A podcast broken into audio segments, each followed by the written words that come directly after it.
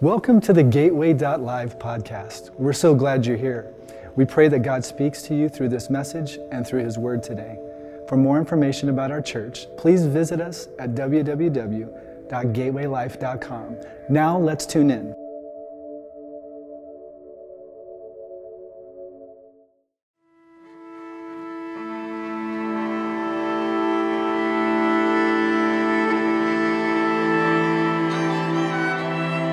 Stepping out is never easy. The predictable, the comfortable, the familiar all grab at you. Clenching, holding, restraining. But we are a different breed. We do not accept the status quo. Come hell or high water, we will run boldly into the unknown. In search of purpose, promise, greatness, we are pioneers.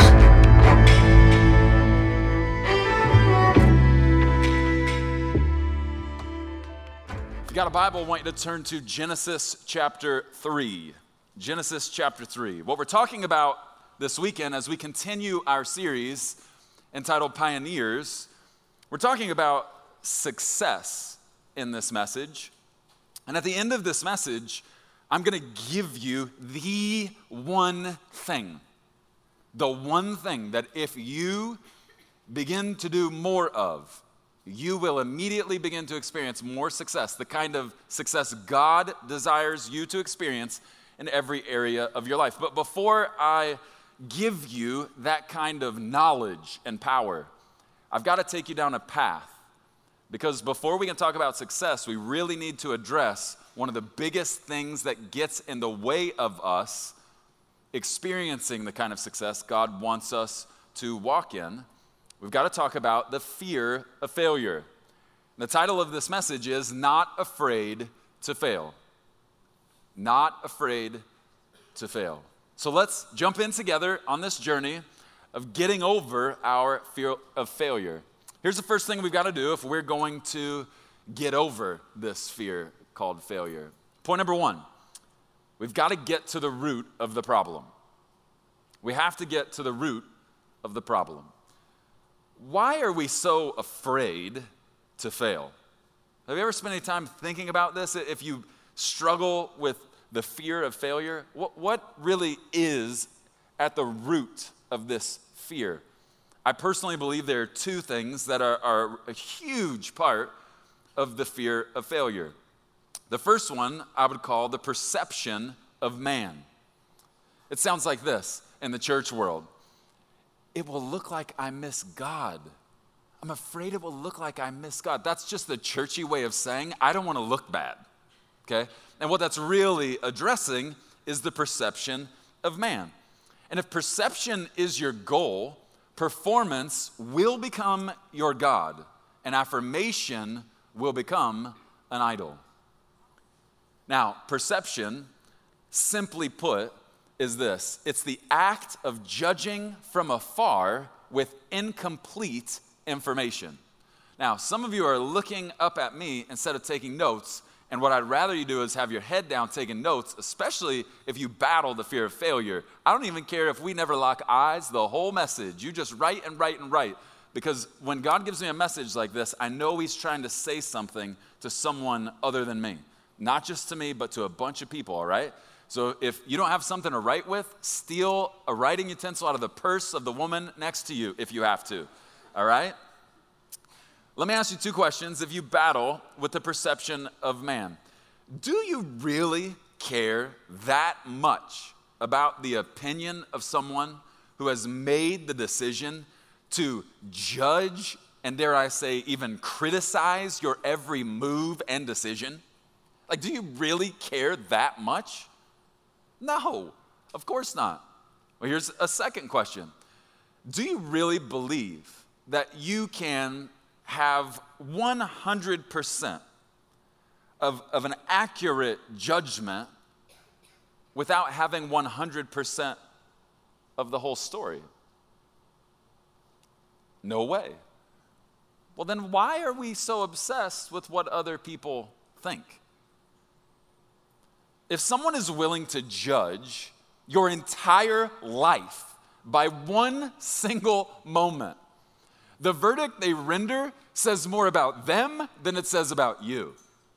And yet we build our lives around the opinions and the judgments of others who have limited information about what's actually going on. Now, this might not help everyone, but I personally have a philosophy for people like this. And, and so, if, if this helps you, great. If you're one of the people that I actually have this philosophy towards, I hate to let the cat out of the bag, all right? But here's how I would say it if you're willing to judge me from afar, only knowing part of the story, don't ever expect me to bring you close enough to tell you the rest of the story. And here's why I've learned that people who are willing to judge you from afar with limited information, if you bring them close enough to get the whole story, it doesn't change what they see. And actually, they're not looking for facts. What they end up looking for is data to reaffirm their narrative. So, why do we spend so much time being gripped with the perception of someone who has very limited information about what's going on in our lives? I learned this from the front row when I came out here to Scottsdale to plant this church six years ago. For the first two years, there were many, many, many people outside uh, of this city who truly thought that what I was doing here was an absolute failure. They had limited information. In fact, there's still some people six years later outside of this city who think this is an utter failure. The only way to think that is not because their expectations are holding me up to a, a, huge church, it's because they have limited information. And here's what I learned going through that season that I think we all need to hold fast to. What man thinks can never become more important than what God says.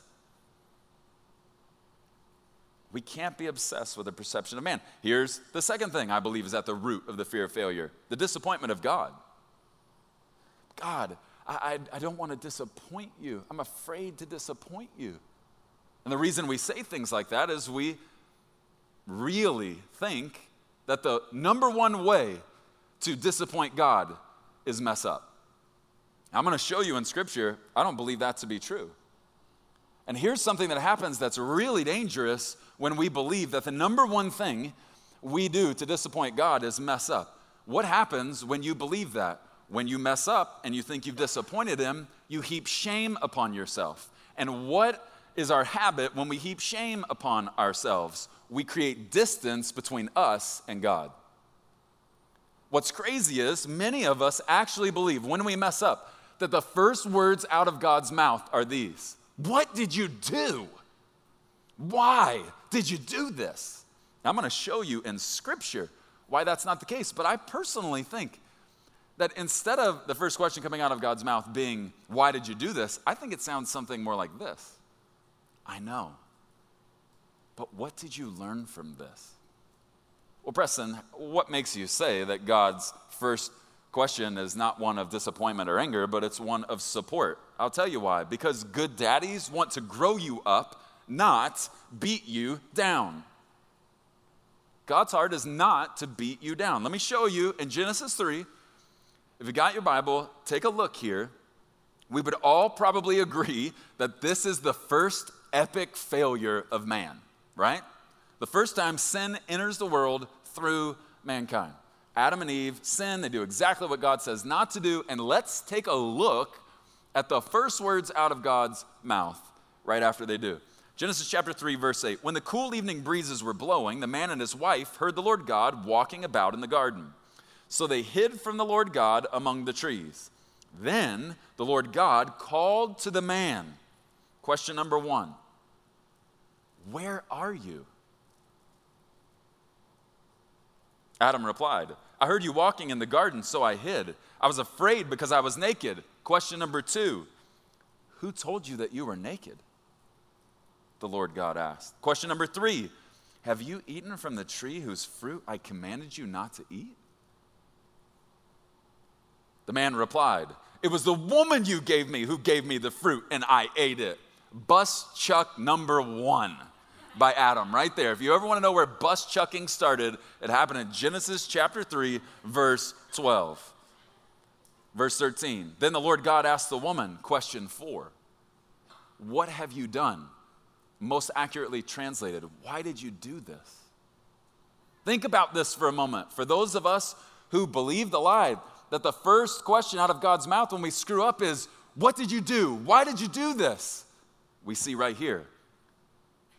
You could probably make the case this was the most epic failure of mankind.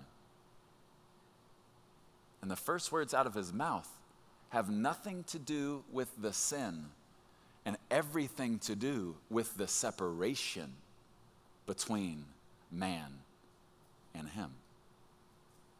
We've got to understand that's the way our God is. He is more supportive when we fail and fall than we can wrap our minds around. You will continue to be a struggling failure until you deal with the root of your fear of failure. That leads us to the second point. If we're to get over our fear of failure, point number two, we've got to correct our perspective of failing. You're to have to correct your perspective failing. How many of us want to experience more success in all we do? Let me just see a show of hands, okay? Just keep it up for a second. Look around. If the person you're married to isn't raising their hand, I want you to punch them in the ribs right now. All right? Experiencing more success starts with having the proper perspective of failure.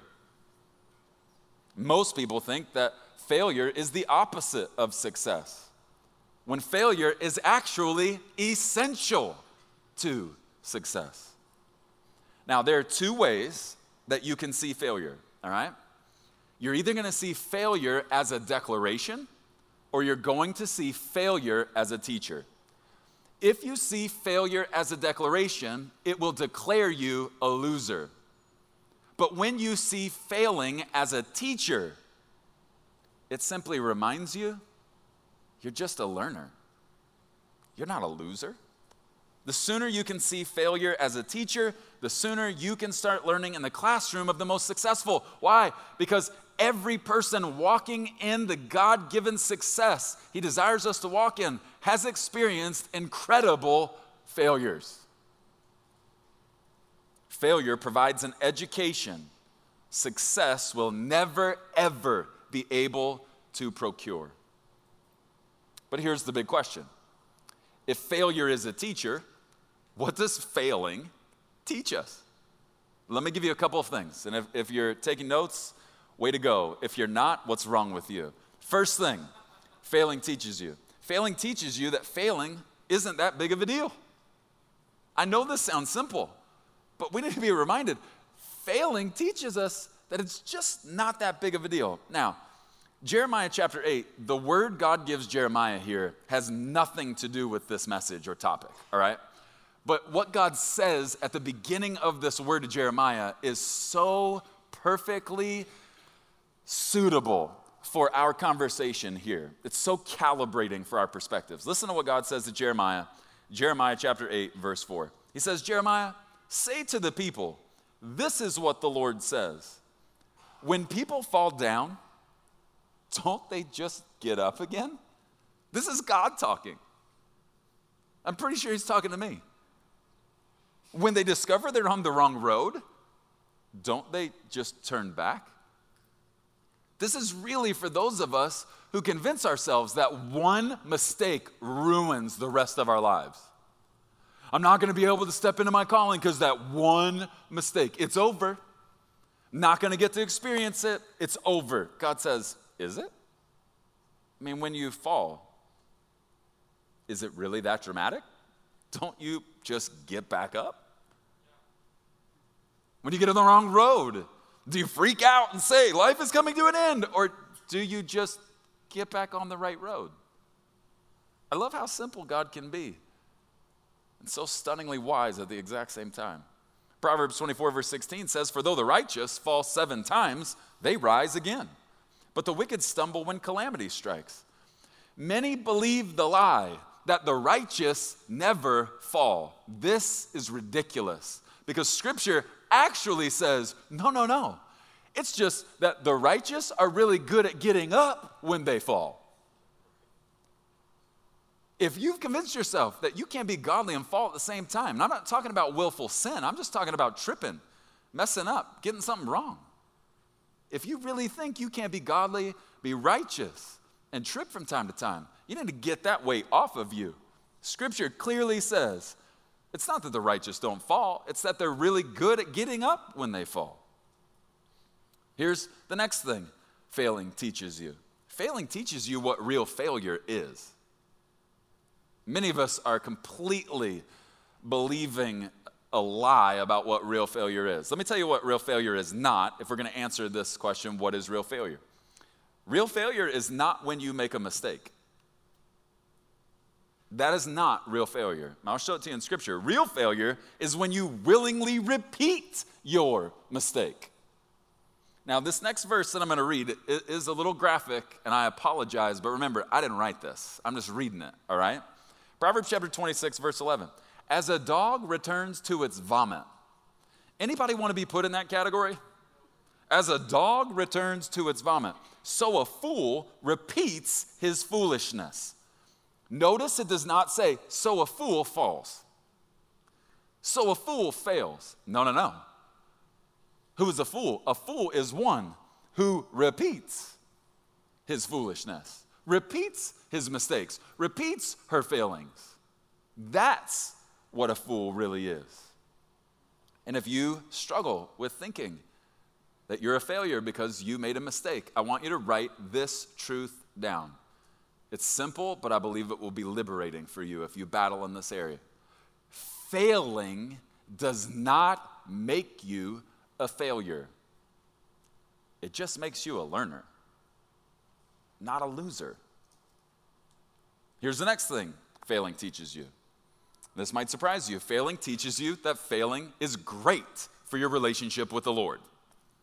Who would have thought failing is good for my relationship with God? Listen to what David says in Psalm 73, verse 26 My flesh and my heart fail. I put some stock in that. I was really hoping they bail me out when I needed them, but I've learned they fail me too. Listen to what he learns as a result of that failing. But God is the strength of my heart and my portion forever. He learned this incredible lesson because his flesh and his heart failed. What is the wisest thing we can do when we fall, when we fail? Run as quickly as you can to the Father.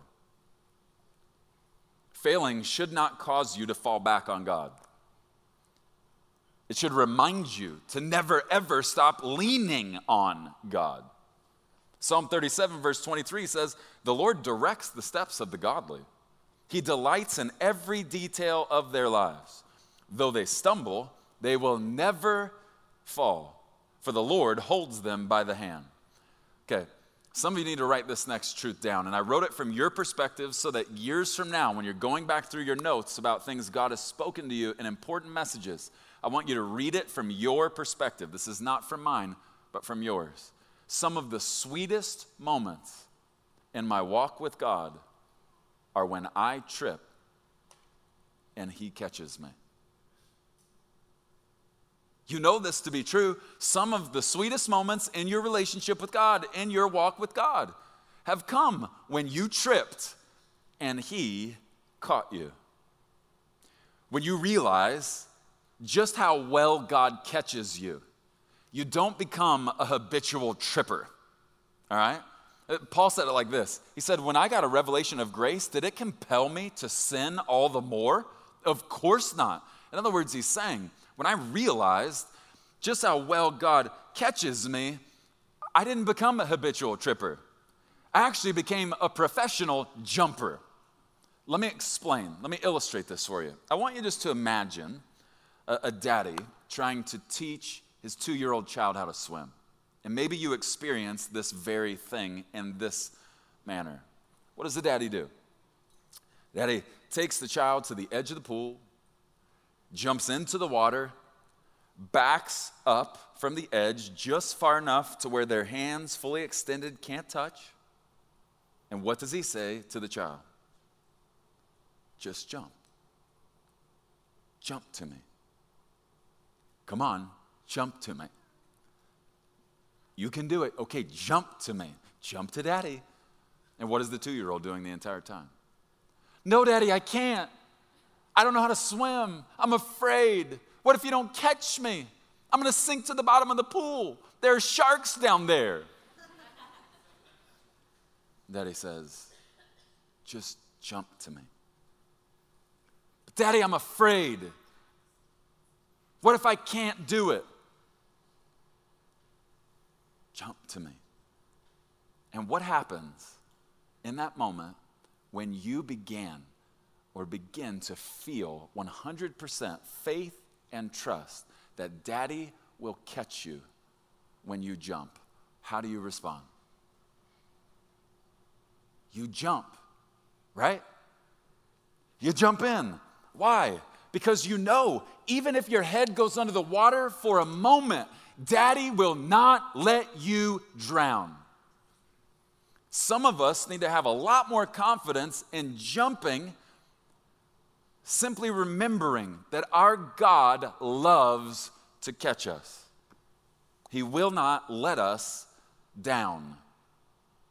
He will certainly not let us drown. If you're going to be successful, you're going to have to be better at failing. And if you're going to be a successful failure, you better see failing the right way. Failure is good for us. That leads to point number three. If we're going to get over this fear of failure, this might sound novel, but let's increase our odds of succeeding scripturally.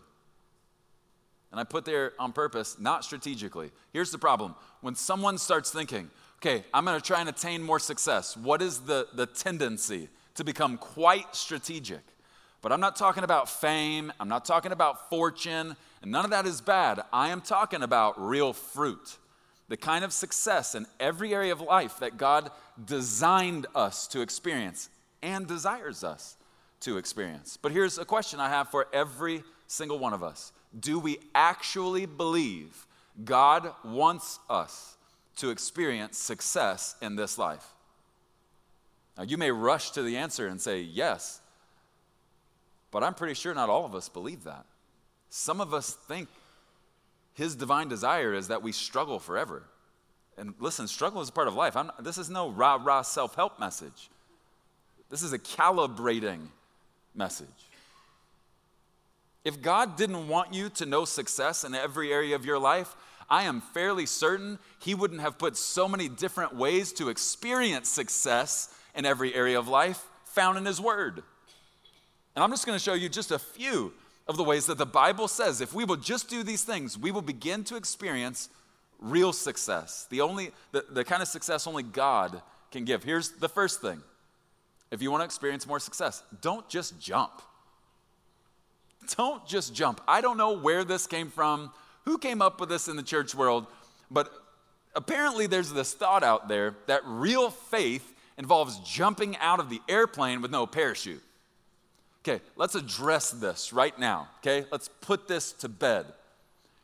Real faith is not jumping out of an airplane with no parachute. That's real stupid. That's not real faith.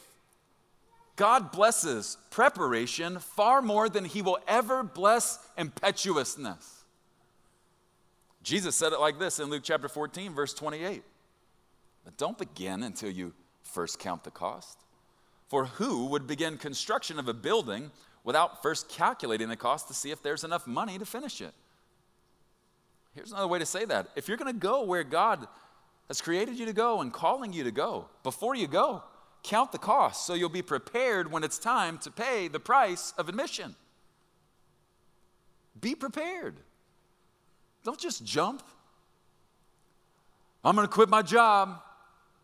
I got no savings and a mountain of debt. I'm going to start my own company. Don't know the slightest thing about starting a company. But God, I feel, told me to start a company. Are you listening? I'm jumping. Like, I got no parachute. I, in fact, my debt is like a, a weight rather than a parachute. I believe you, you can do this. And he's going, Yeah, I can, but you can't. Not because you're unable, but because you're not prepared. Yet we think we just have to prove we're willing to jump. That is not always the best way to show real faith.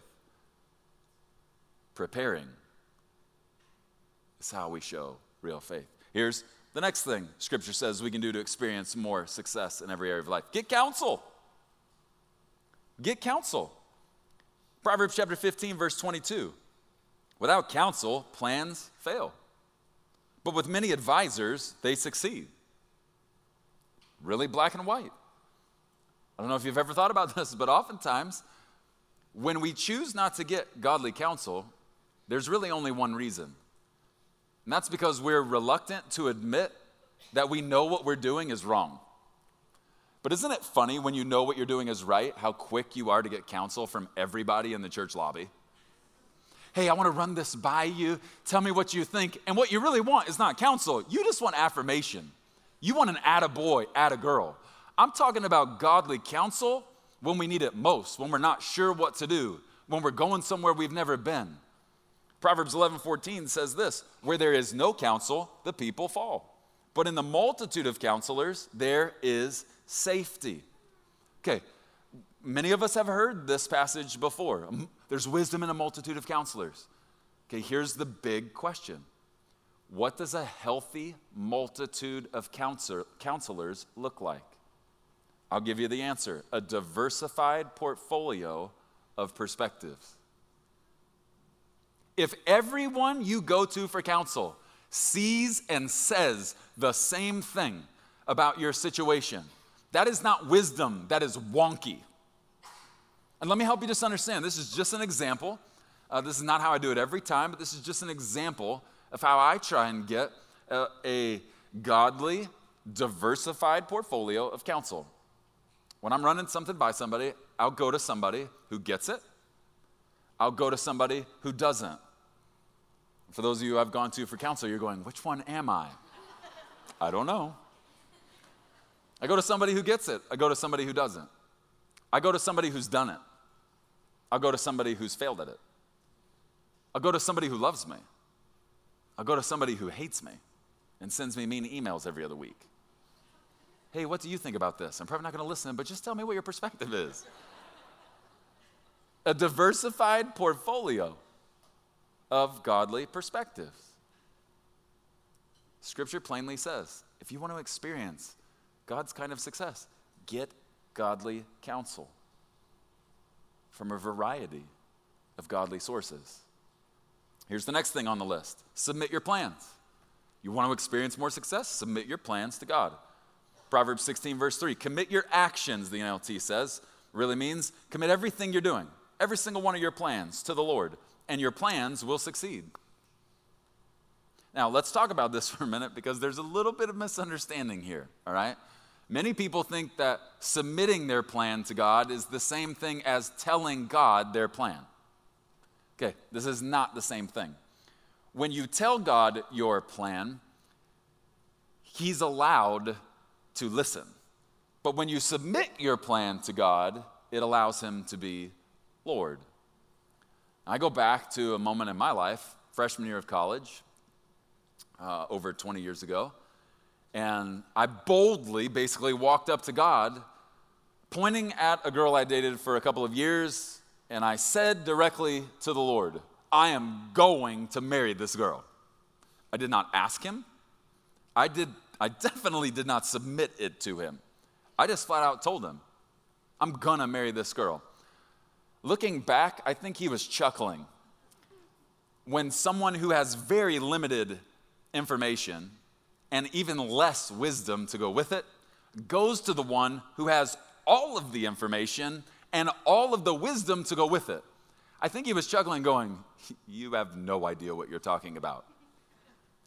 And the details don't matter, but suffice it to say, The girl never even broke up with me. She got engaged to another guy. I was talking to God about marriage. She was talking about marriage too, but with somebody else.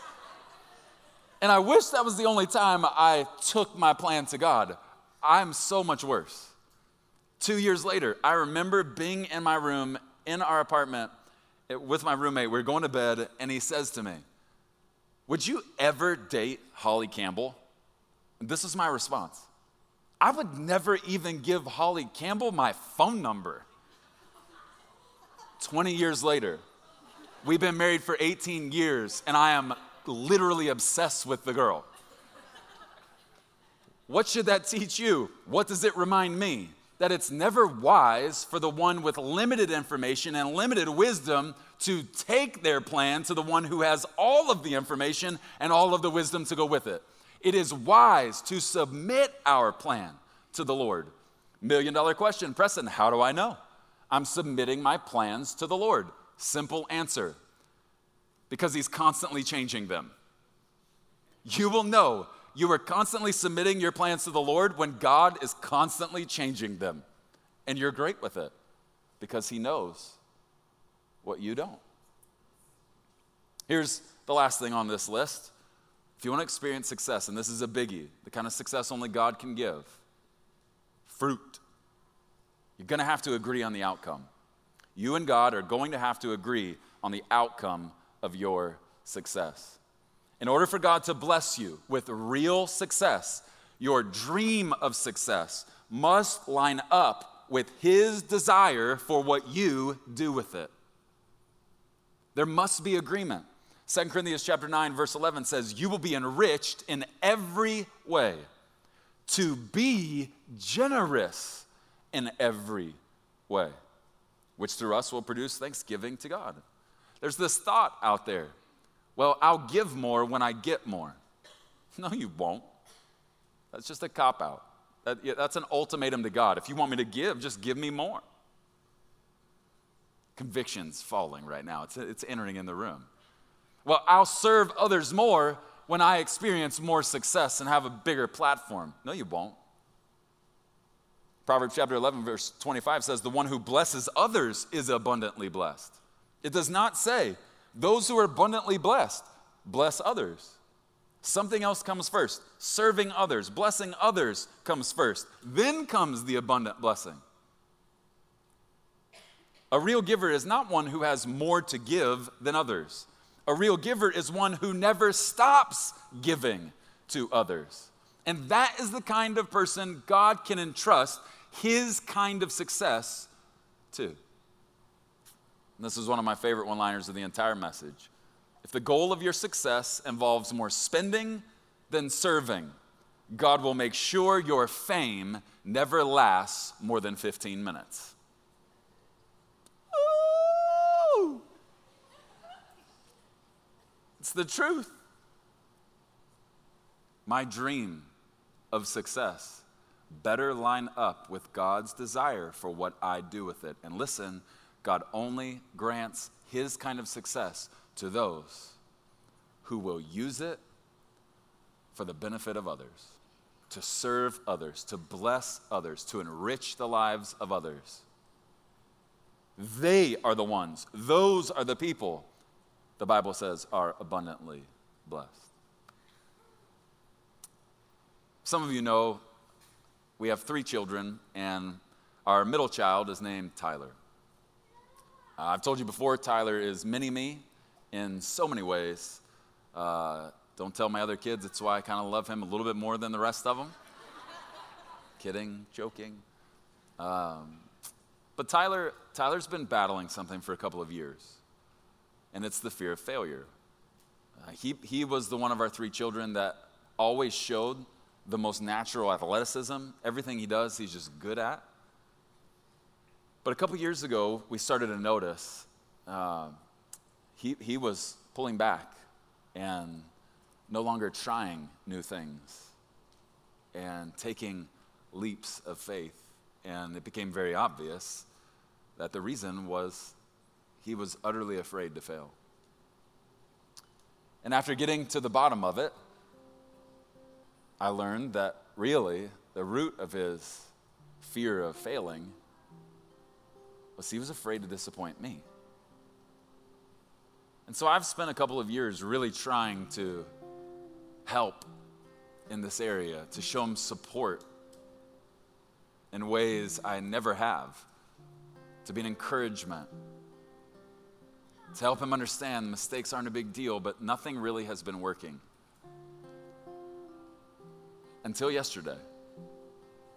I was studying for this message and it's about 9:30. Tyler had spent the night at his best friend's house. It was his friend's birthday and if you have children on this planet, odds are you've probably heard the word Fortnite before. Uh, I let Tyler take his television and his PS4 over to his friend's house so they could play next to each other. And yesterday morning, while I was studying, Holly gets a text, and it's from Tyler. And he says, My PS4 is ruined. The dog knocked it over. It's making loud noises. It will never work again. he tried and tried and tried to fix it to no avail. And I said, Babe, you, you need to FaceTime him, just make sure he's okay, because this is like right now in this season, this is his favorite earthly possession. She FaceTimes him. Tyler can't even look at the phone. He's holding the phone like this. And she said, Babe, are you okay?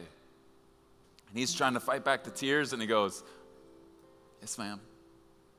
She said, Do you want me to come get you? She goes and gets him, and I go to the gym. I just needed some time to process because, truthfully, my first thought was, Bro, that's a $300 mistake. And I know you love this, and as your daddy, I don't want you to be without it. But 300 bucks, bro. Thankfully, I didn't stick around. I went to the gym, had my worship music on, and I got in my truck after my workout. And the second I got in my truck, I heard the God of the universe as clearly as I've ever heard anything say, Son, I let this happen for you, not just Tyler. I'm going to teach you something, not just Tyler. Because, Preston, every time you mess up, this is what you look like to me. There are times you don't even look at me because you're so ashamed you messed up. And I'm going to teach you something today. I'm going to break something off of your son. He said, But when you get home, I want you to walk into the house. I want you to go into the room where Tyler is. And all I want you to say at first is, It's going to be okay. And I'll tell you what to say after that. So I walk in. I walk right up to Tyler. He's sitting on the floor. Of course, he won't look me in the eyes. I said, Bro, it's going to be okay. And he's trying not to cry. I said, What are you thinking? What are you feeling right now? He said, I'm mad. He starts crying. I said, Mad? I thought you'd be sad. He said, I am sad, but I'm mad. I said, Why are you mad? He said, Because if I don't get mad at myself, how will I ever learn not to do it again?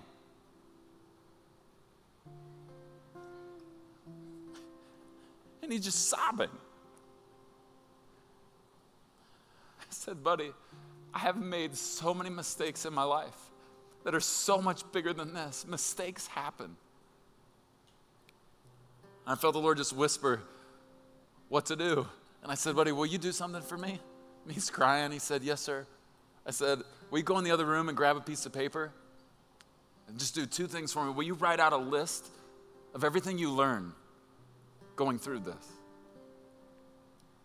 And then at the bottom of the page, would you just write one or two things that looking back, maybe you could have done a little bit differently that might have increased the odds of something like this not happening? Can you do that for me? And I know he, he's, you know, drying up his tears. I know he's thinking, Daddy, this is stupid.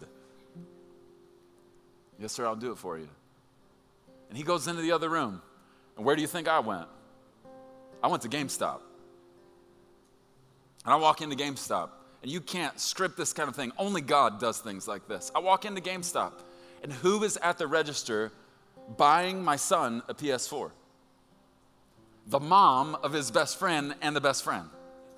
And I walk up behind him and I said, I am not letting you do this. And she turns around, she knows it's me, and she's a little teary and she says, I feel so horrible. He was devastated, he was crying. I saw the dog, our dog is crazy, it's our fault. Just let me buy this. I said, I'm not letting you do this. She said, Why? And I explained to her the last couple of years. And I said, Let me ask you a question.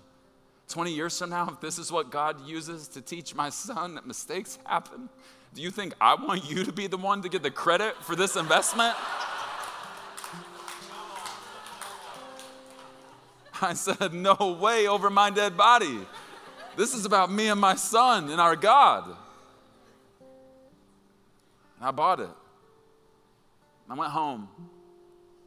I walked in the house. I said, Hey, buddy, can you come in the other room with me? And I sat down at the table with him. He didn't see the PS4. I grabbed his list, it was four pages long. and I read it out loud. And then I read what he would do differently. And I put the list down on the table, and I reached behind the table and I grabbed the PS4 and I put it in his lap. And, and he's stunned at first. And then he stops trying to figure it out and he loses it.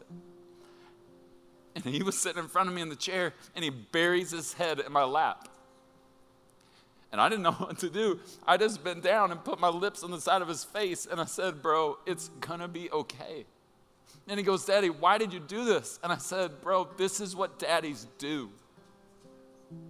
This is what we do. Someone else might be able to right a wrong, but daddies were designed to make it better. Listen, this is not a story about me being a hero. I didn't buy my son that PS4 because I'm a rich dad or because he's a spoiled son. I bought it because that's what daddies do. And the Bible says if that's how an imperfect man treats his son when he messes up, can you imagine how much better your heavenly father treats you? when you trip and fall.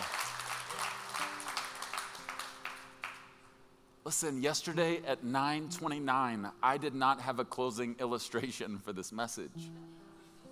Only God can ring your bell like that. To the best of my ability, I've tried to take you down this path to help you get over your fear of failure. And with everything in me, I pray that you're there or really close. And if you're there, it leaves only one thing left for us to do. And it's point number four, and it's the most important part of the message. Hear me. Point number four now go fail.